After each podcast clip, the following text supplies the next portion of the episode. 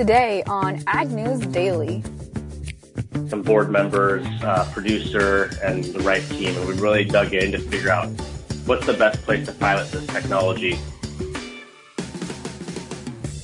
Good afternoon, ladies and gentlemen. It is Tech Tuesday here on the Ag News Daily Podcast. We've got myself, Delaney Howell, and Mike Pearson. The full team is back in force today, Mike. They are indeed, or I suppose I could say we, We are, are, indeed yeah. all back in force. And you are on the road. You're Mhm. out uh, talking to producers, talking to those affected by the flooding in Nebraska and in South Dakota and Mhm. western Iowa. Bring us up to speed, Delaney. This is this is a huge story. What what all have you seen? How does it look? So yesterday I started out headed to Yankton, South Dakota, um, and we heard from Josh Swatos last week on the podcast talking a little bit about the community of Yankton and the effects they had, and then you know really working to help other communities that could be out of water for as long as three to six weeks, and so that part of South Dakota just still very wet, but as you continue to head further south into parts around Omaha, um, Council Bluffs to western Iowa, there are still whole entire fields covered with water. I mean, they look like lakes or ponds. Like you can't even tell that there was a field there or there is a field there under the water. So I know prevent planting. A lot of folks are looking at that now, but just it really hasn't even struck home, I don't think. I mean, I saw so many pictures on Facebook and social media and the internet, but even seeing it in person, it's still the magnitude of what's going on here in this part of the country is still hard for me to grasp. Yeah, when you were out traveling, were there any times you ran across flooded roads and had to turn around, Yeah. or or were you pretty well? Okay. So actually today I kind of went on a road that said closed, but it was like kind of open, so I went on it anyways because I see there I could see there were big fields of water on up ahead.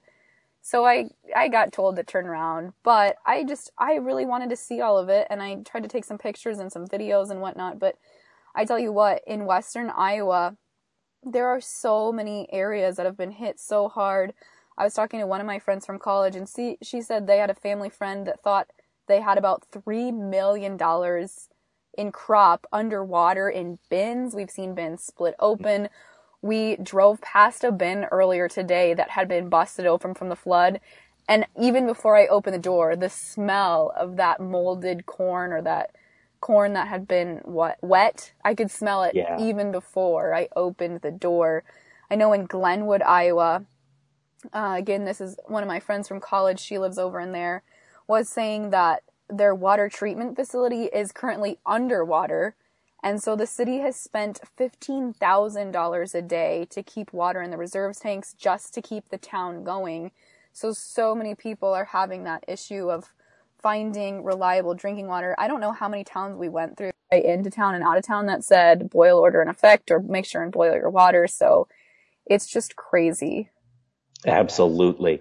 You know, I was thinking about it. I saw a report uh, from Todd Neely over at DTN, and he was talking to cattle feeders and ethanol plants, and just the added costs of Yeah. roads and bridges being down and additional mileage. He was talking to one cattle feeder, Tom Feller, over there at Feller and Company, who said that uh, basically uh, their feed expense is now $500 per day higher because they've got an additional 22 miles Yeah. from Pilger because they just can't get through. The roads are blocked and, you know, Right. it's flooded out. So, I mean, there's concern with that. There's concern with drinking water. Um, I read a news report today that said more than 300 Midwest counties with several thousand wells could possibly be contaminated with E. coli. I was talking to an Army Corps of Engineers guy earlier today, um, and he was saying, you know, in 2011, just to compare the magnitude of this flood alone, in 2011 we had about five levees breached Mhm. this flood has topped more than 50 for the Midwest. Wow. Yeah. And we also saw President Trump over the weekend announce Iowa to go ahead and be approved on the federal disaster list. We're now seeing estimates of 1.6 billion in damage. Um, in the state of Iowa alone, Governor Reynolds said the total damage to agriculture is um, 214 million to livestock, farmland, grain storage, etc. One of the issues going on in Washington D.C. right now that I think we need to make sure we bring up too is really they don't know how to handle this, to my knowledge, fully.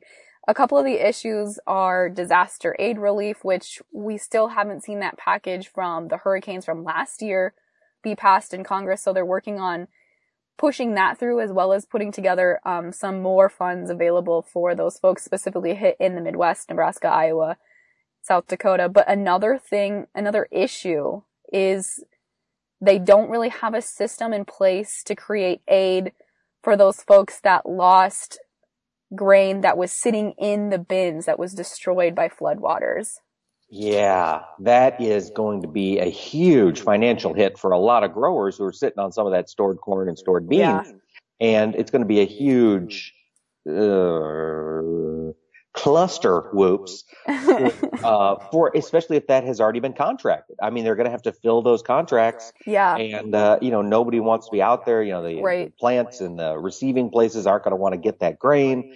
Uh, it, it's going to be this is going to be a long lasting yeah, flood it really event. Is just from those after effects. And and the thing that I keep thinking about too is we've got the pro- the prospective plantings report on Friday. That's probably not really going to matter, but when are we going to actually see or are we ever going to see actual numbers of how much grain was lost and damages? I mean, I feel like those are going to be really hard numbers to ever kind of grasp fully. Yeah, quarterly grain stocks should give us uh, some indication, but yeah, like you say, you know, it depends on, on if growers can get to the bin sites to determine what's still good and what's uh, truly a write-off. Yeah, so that is going to be a huge impact here, and it feels like the markets still haven't really priced this in yet. Um, no, and today was was certainly not in the grower's favor no. as we're watching uh, red on the grains yeah. all the way down the screen. Yeah, absolutely. Well, one thing that could give us a little bit of optimism later this week is we've got U.S. negotiators headed to Beijing. We've got uh, Trade Representative Robert Lighthizer and Treasury Secretary Steve Mnuchin will be in Beijing starting Thursday to have some more trade talks going on there. Good. Maybe we'll get some yeah, these are pretty high level talks. Maybe we'll yeah. finally start to see some movement. Maybe. We can still hope, I think. Yeah, we can hope. And, you know, as, uh, uh, Madison mentioned yesterday, we are seeing movement on the Canadian front. China is still apparently retaliating against Canada for the arrest mm. of the mm. Huawei executive. Uh, they did expand their ban on Canadian canola seed imports today. They are now including shipments from Viterra, uh, so this is mm. now, uh, it's the second canola exporter to have its registration canceled for uh, exporting canola into China. So China is still moving forward with, uh, with those moves there up, up north in the Great White North. Huh. Okay. Yeah, and uh, Justin Trudeau said he is uh, expected to send a high-level delegation to China to talk through the country's safety concerns because that's the mm the fig leaf China is using to cancel these registrations. They're saying that canola is unsafe, and uh, eh, clearly they've imported from these companies before. There have been no safety issues.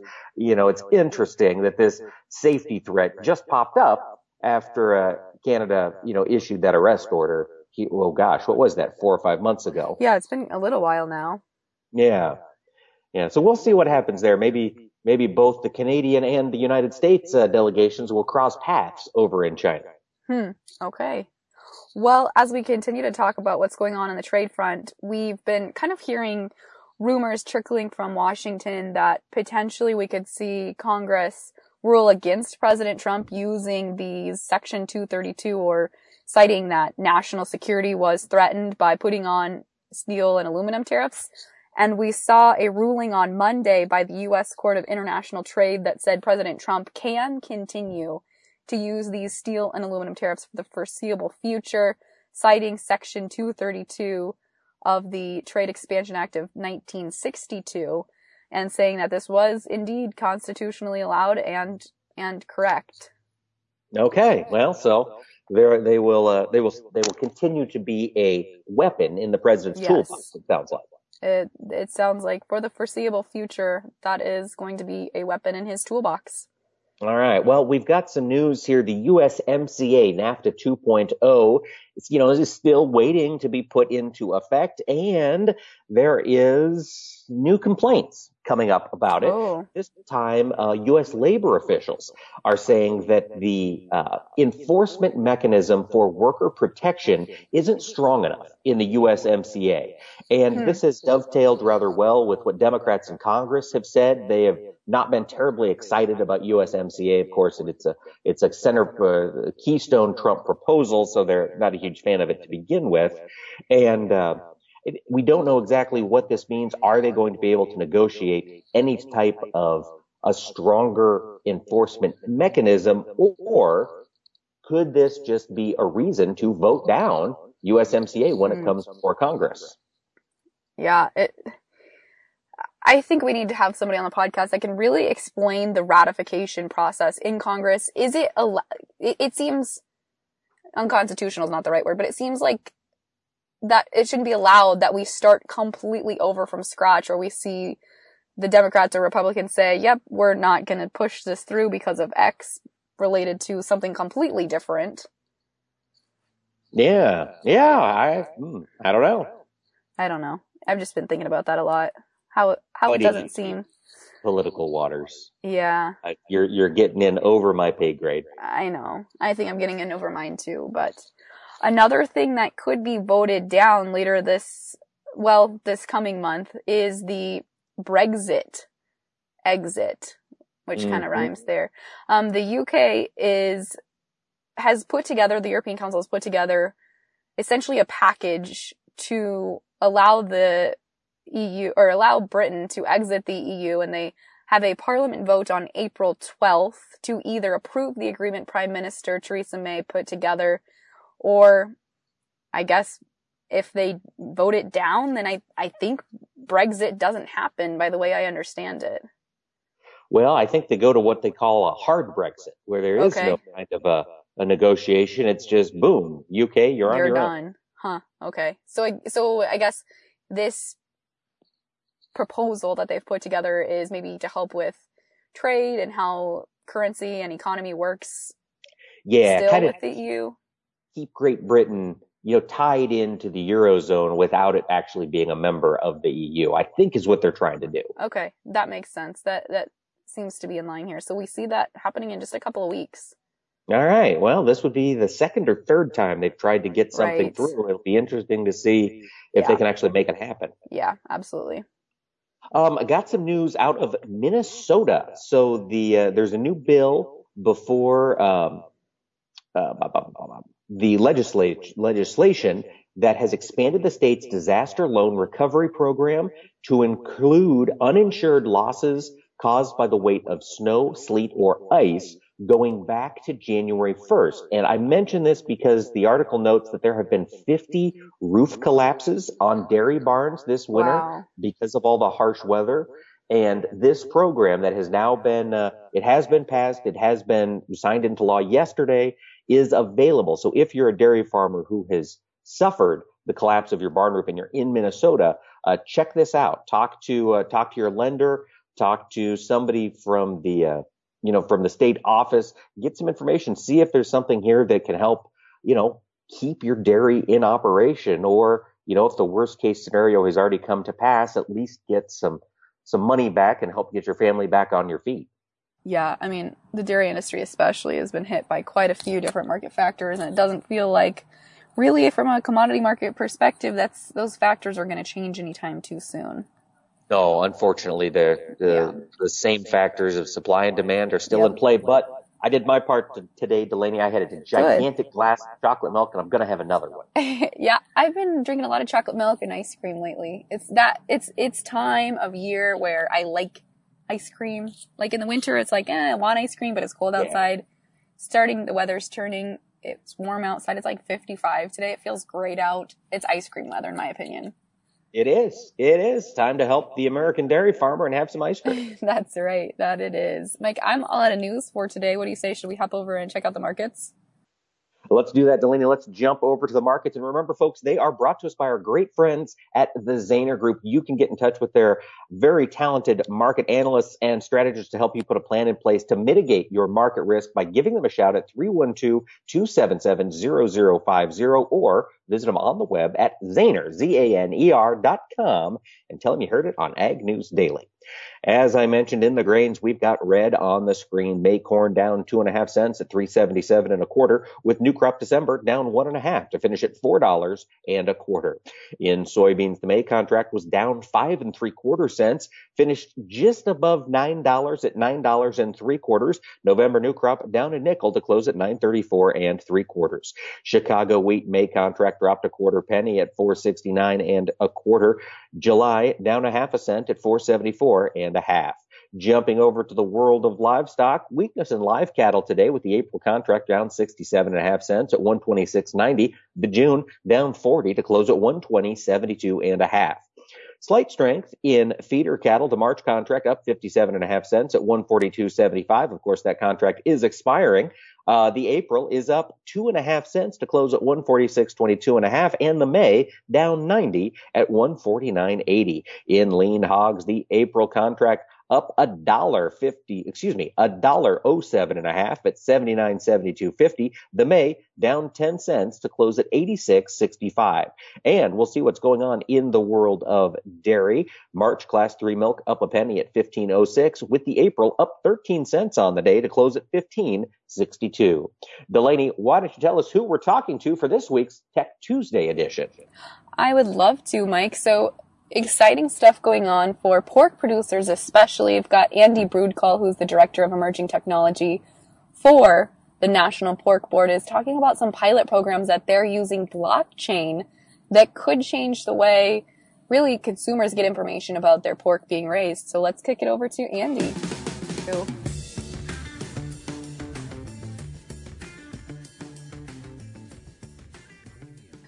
For today's Tech Tuesday interview, we're focusing on some new technology coming out for the pork industry. I've got with me the Director of Emerging Technology, Andy Brudtkuhl. Andy, first of all, tell me a little bit about that role. As Director of Emerging Technology, what are you responsible for for pork producers across the country? Yeah, so we created this role about last July um, with this idea that the kind of entire food chain is, is undergoing rapid change and uh, a lot of that's being powered by technology. So this role is really focused on how those technology changes will affect our our constituents and our, our farmers. Absolutely. That makes complete sense when you look at the amount of technology out there, especially for producers. There's a lot of it geared towards a lot of different things. And that's really one of the things we wanted to talk about today was this new partnership that National Pork Board has announced with ripe.io. Tell me a little bit about the the process of finding partners like that and, and a little bit about what this new venture will look like. Yeah. So this all kind of started about last oh last fall, um, where our senior leadership and board of directors really kind of saw blockchain as an emerging technology that we should be looking into. Um, we see it kind of changing the supply chain, and of course, um, that affects our producers and how they operate in that supply chain. So we started off uh, doing some research. So we did a little bit of uh, R&D work internally, and then quickly figured out that it's something we needed a partner for. Um, so we talked to a lot of different blockchain companies, um, IBM, uh, Ripe, of course, and uh, decided on going with Ripe.io out of um, San Francisco. And really why we did that was they're really focused on building a blockchain of food uh, IBM just building a blockchain platform. But they do have the food trust built in. Uh, we want a little bit more focused on that. And when you so when we started talking, yeah, go ahead. When you say the blockchain of food, Andy, what does that mean? Yeah, so they're really focused on tracking food, um, and IBM's focused on tracking everything. So uh, Ripe.io's focus is, is more on food, and what they do is create what they call a digital twin of food, where they can track um, food and metrics of food and animals and produce on their blockchain technology. So their blockchain of food is just kind of um, their tagline, but it's really a focus of theirs is, is tracking food and food products. Gotcha. Okay, that makes sense. So this Yeah. technology then that you're partnering with them on, how are you going to use blockchain for pork producers specifically? Yeah, so we we kind of started off by taking them out to a farm uh, down in Missouri, and then we had a workshop with some uh, National Pork Board staff, some board members, uh, producer, and the Ripe team, and we really dug in to figure out what's the best place to pilot this technology, and it kind of correlated to some efforts of, of reigniting the We Care program, and so uh, we, we have these ideas of doing these pilot projects, and within We Care, we have these six ethical principles. One of those is um, the environment. And so we said we should merge these two kind of initiatives together. So the goal is to take um, sustainability metrics that we've been tracking or, or we've been promoting for um, 10 years or so now, and really take that data and write it into the blockchain as proof points. So while we can we can talk about all the great things that our producers have done you know, with regards to environmental stewardship over the last, you know, 10 to 20 years, this really gives us data and proof points on this uh, blockchain system to be able to track that. So, as a producer, will I use that individually on my operation, or is it just more of a national framework for all pork producers to kind of use as a guideline? So, the model is more of the guideline, and the pilot projects we're doing is taking on-farm data that our producers are already tracking, and then we are going to put that into the blockchain. Um, so all these producers are tracking these differently, so part of our job is to kind of figure out what's a way to normalize that data, make it all look similar, so that we can look at it at an industry from an aggregate viewpoint of how are we continuously improving on these metrics. Down to the farm level, they'd be able to see um, specific metrics in a dashboard, and then if they choose, they could share that data with their supply chain. And that's really what we see coming, um, you know, in the next three to five years is that this producer level data will be put on blockchain or similar systems to show visibility and transparency all the way through the supply chain. We've seen instances where that's all the way to the consumer. Um, right now, we're primarily interested on getting that information bubbled up to kind of the retail and food service level because they're really the ones asking a lot of questions. Yeah, absolutely. Andy, what's the benefit of using blockchain for this type of system as opposed to another type of data management system? Yeah. So we're going to do a couple pilots on blockchain. We have a couple ideas on some other technologies and tools to be able to do this, but really, um, blockchain gives you this kind of level of trust um, to where the data on that system can't be changed and it can be synchronized in real time. So there's no need to do this data transfer. Um, and so as you expose that data out to your network, um, the idea is, or the theory is that everybody can trust that data and everyone has that same copy of that data. Um, it's not me just telling you, yes, we did this on farm practice to improve sustainability. It's here's the data that I can show you and it's in this format that I can't change. Um, I think eventually we'll get to a point where you have Internet of Things sensors and devices doing all the data entry for you. So then it even gets um, more trustworthy because there's not really a human in there to do any data input. So that's kind of what we see coming down the line in the next five years. Okay, so right now, then, are humans entering the data that they go out and collect then in these pilot programs? Yeah, and so we're taking uh, in the first pilot program, we're taking historical data and writing it into the system just to prove that we can take that data and put it in. Um, as we do more pilot projects, we can start pulling that data in real time out of systems. So a lot of this data is potentially already tracked in an on-farm database or a farm management software as a service platform. Um, there's a lot of different silos of this data. And so we're trying to figure out in some of these pilot projects the best way to streamline that. But yeah, for right now, we're just taking stuff that they've already data entered um, just for ease of, of getting this stood up. Andy, obviously, this is still a pretty new program, but as you're getting out and talking with producers in the pork industry, what are their reactions to using blockchain in this form on their operations? Um, most producers, like any technology, are concerned that while it's cool and buzzworthy that it's going to create more work, um, whether that's using a new device or doing data entry. Um, so that's the biggest concern of what's the ROI of any additional time I have to put into this. ideally, we're going to be able to pull that data from places that are already holding on to it. So um, we, it shouldn't provide any additional work.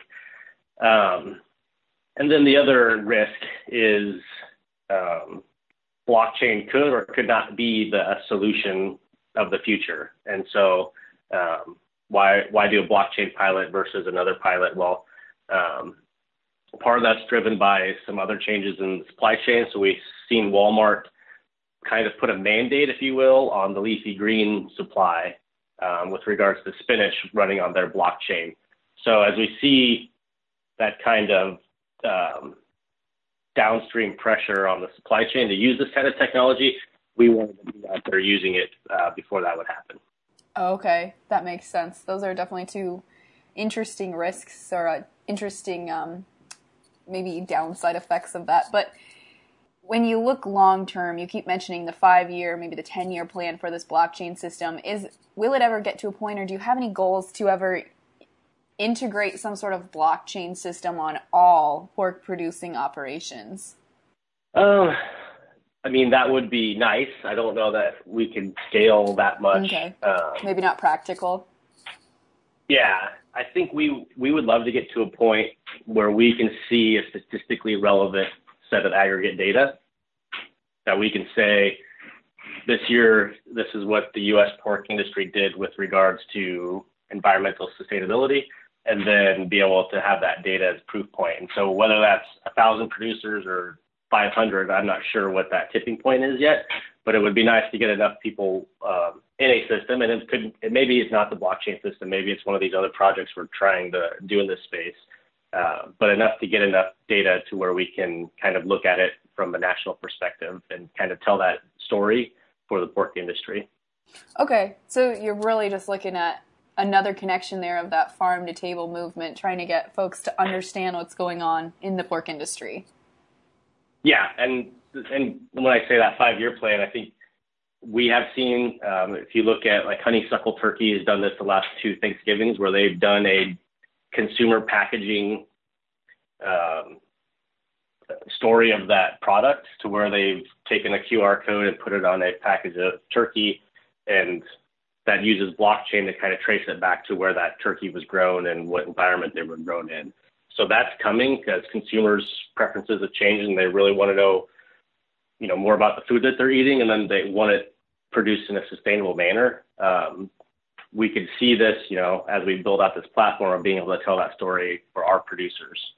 Awesome. That's interesting stuff. Andy, before I let you go, if folks have more questions about this new partnership with Ripe or just questions about the pilot programs that you're doing there at Pork uh, Board, where should they head? Um, yeah, just probably go to pork.org for now, and then if you have any questions, I'd be happy to answer those directly. Which uh, you should be able to find my email address or connect with me on LinkedIn to get more info from me directly. Awesome, Andy Brudtkuhl, thank you so much. I appreciate your time today. Thank you. All right. Well, again, that was Andy Brudtkuhl there with National Pork Board. Interesting stuff that they're doing. I'm excited that that there are commodity groups and, and people moving forward with technology in agriculture. Absolutely. And blockchain is one of those things that, that I, I, still think has so much potential. I'm excited to see somebody or some group really put it to work and uh, and have some benefits for the for the end user and for the producer, which it sounds like we're on that track. Yes, I think so. I think we do indeed. Folks, if there are interviews or things that you think we should be covering on the Ag News Daily podcast, please feel free to shoot us a message anytime on Facebook or on Twitter at Ag News Daily. Or you can find us at our home, globalagnetwork.com. We've got contact pages there as well. Mike, with that, should we let the people go? Let's let them go.